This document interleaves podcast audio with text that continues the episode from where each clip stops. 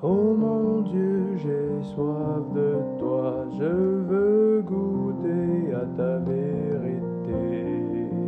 Viens illuminer mes journées au travers la parole de ça.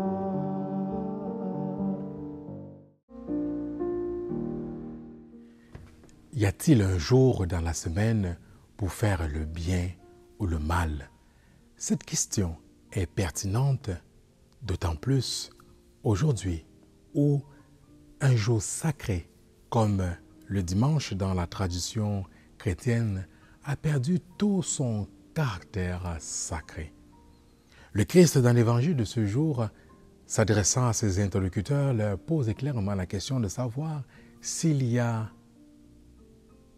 quelque chose qui est plus grand que le maître du sabbat. Il est face à des personnes pour qui la loi du sabbat a perdu tout son sens. Mais pour nous aujourd'hui, nous pouvons reformuler la question autrement. Y a-t-il un jour dans votre semaine, dans notre semaine, pour éviter le mal?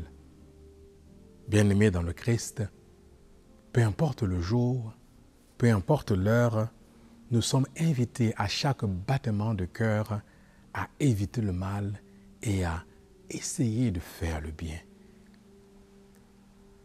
Voilà ce qui doit être notre respiration. Éviter le mal. Il n'y a pas un moment où nous pouvons faire fi de cela. Voilà comment, en reformulant cette question, nous pouvons avancer et grandir dans notre vie chrétienne chaque jour et c'est ce que le pape François appelle la conversion personnelle et permanente. Et c'est de là que qu'advient la conversion de l'Église et de l'institution. Amen.